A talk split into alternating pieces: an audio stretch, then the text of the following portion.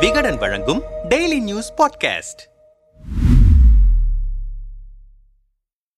மத்திய உள்துறை அமைச்சர் அமித்ஷா தலைமையிலான ஆட்சி மொழிக்கான நாடாளுமன்ற நிலைக்குழு பல்வேறு பரிந்துரைகளை குடியரசுத் தலைவருக்கு அனுப்பியிருக்கிறது. அந்த குழுவின் துணைத் தலைவரான பரத்ரு ஹரி மகத் தேசிய கல்விக் கொள்கை இரண்டாயிரத்தி இருபதின் படி கல்வி நிறுவனங்களில் பயிற்று மொழியாக இந்தி அல்லது பிராந்திய மொழி இருக்க வேண்டும் என்று பரிந்துரை செய்யப்பட்டு இருக்கிறது என்று தெரிவித்திருக்கிறார். நாடாளுமன்ற நிலைக்குழுவின் அறிக்கையில் நூறுக்கும் மேற்பட்ட பரிந்துரைகள் இடம்பெற்றிருப்பதாக செய்திகள் தெரிவிக்கின்றன. முக்கியமாக இந்தி பேசக்கூடிய மாநிலங்களில் இந்தி மொழிக்கு முதன்மையான இடம் அளிக்கப்பட வேண்டும். இந்தி நூறு விழுக்காடு பின்பற்ற வேண்டும். இந்தி பேச பேசக்கூடிய மாநிலங்களில் இருக்கும் ஐஐடி ஐஐஎம் மத்திய பல்கலைக்கழகங்கள் கேந்திரிய வித்யாலய நவோதயா உள்ளிட்ட கல்வி நிறுவனங்களில் பயிற்சி மொழியாக இருக்கும் ஆங்கிலத்தை அகற்றிவிட்டு இந்தியை பயன்படுத்த வேண்டும். இந்தி மொழியில்தான் பாடத்திட்டம் இருக்க வேண்டும் என்ற பரிந்துரைகள் இருப்பதாகவும் செய்திகள் கூறுகின்றன. இந்தி பேசாத மாநிலங்களில் இந்தியை திணிப்பதற்கான முயற்சி இது என்று முதல்வர் ஸ்டாலின் கண்டனம் தெரிவித்திருக்கிறார். இது தொடர்பாக அவர் வெளியிட்ட அறிக்கையில் இந்தியாவில் பல்வேறு மதங்கள் மொழிகள் பண்பாடுகள் கொண்ட மக்கள் சகோதரத்துவத்துடன் வாழ்ந்து வருகிறார்கள். இதை எப்படியாவது சிதைத்துவிட்டு ஒரே நாடு என்ற பெயரில் ஒரே மொழி ஒரே மதம் ஒரே உணவு ஒரே கலாச்சாரம் என நிறுவ வேண்டும் என்று மத்தியில் இருக்கும் பாஜக அரசு தொடர்ந்து செயல்படுகிறது.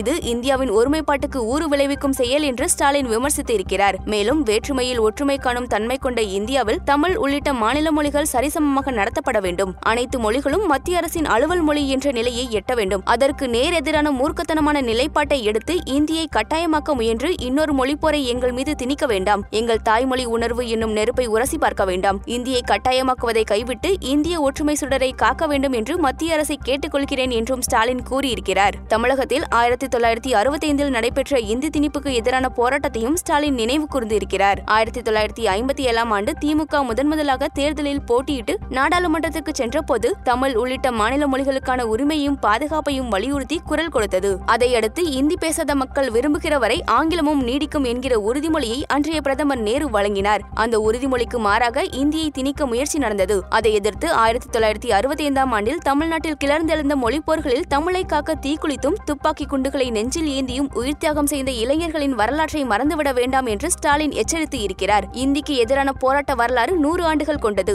ஆயிரத்தி தொள்ளாயிரத்தி இருபதுகளிலேயே இந்த பிரச்சனை தொடங்கிவிட்டது. ஆயிரத்தி தொள்ளாயிரத்தி முப்பத்தி எட்டு ஜனவரி மூன்றாம் தேதி கட்டாய இந்தியை எதிர்க்கும் வகையில் தமிழ்நாடு பள்ளிகள் முன்பும் அன்றைய முதல்வர் ராஜாஜி வீட்டின் முன்பும் மறியல் நடைபெற்றது. அந்த போராட்டத்தில் பங்கேற்ற ஆயிரத்தி இருநூற்றி எழுபத்தி ஒரு பேர் கைதாகி சிறை சென்றனர். ஆயிரத்தி தொள்ளாயிரத்தி முப்பத்தி எட்டு செப்டம்பர் பத்தாம் தேதி மெரினா கடற்கரையில் பெரியார் பொதுக்கூட்டம் நடத்தினார். அதில் இந்தி திணிப்புக்கு எதிரான கண்டனத்தை முழங்கினார். தமிழ்நாடு தமிழருக்கே என்ற கோஷம் அப்போது அவரால் முன்வைக்கப்பட்டது. இந்தி திணிப்புக்கு எதிரான விழிப்புணர்வு பிரச்சாரம் தீவிரமடைந்தது. சோமசுந்தர பாரதி தலைமையில் சென்னை மாநில இந்தி எதிர்ப்பு வாரியம் அமைக்கப்பட்டது. ஆயிரத்தி தொள்ளாயிரத்தி முப்பத்தி எட்டு டிசம்பர் ஆறாம் தேதி பெரியார் கைது செய்யப்பட்டு பெல்லாரி சிறையில் அடைக்கப்பட்டார். இந்தி திணிப்புக்கு எதிரான போராட்டம் தமிழகம் எங்கிலும் பரவியது. பல்லடம் பொன்னுசாமி ஸ்டாலின் ஜெகதீசன் ஆகியோர் சாகும் வரை உண்ணாவிரதம் அறிவித்தனர். அவர் அவர்களோடு பலர் சிறையில் அடைக்கப்பட்டனர். ஆயிரத்தி தொள்ளாயிரத்தி முப்பத்தி ஒன்பது ஜனவரியில் சிறையில் அடைக்கப்பட்ட தாளமுத்து நடராஜன் ஆகிய இருவரும் சிறையிலேயே இறந்தனர். தருமாம்பாள் தலைமையில் இந்திய எதிர்ப்பு பெண்கள் மாநாடு நடைபெற்றது. போராட்டங்களை எதிர்கொள்ள முடியாமல் திணறிய மாகாண அரசு ஆயிரத்தி தொள்ளாயிரத்தி முப்பத்தி ஒன்பதாம் ஆண்டு மே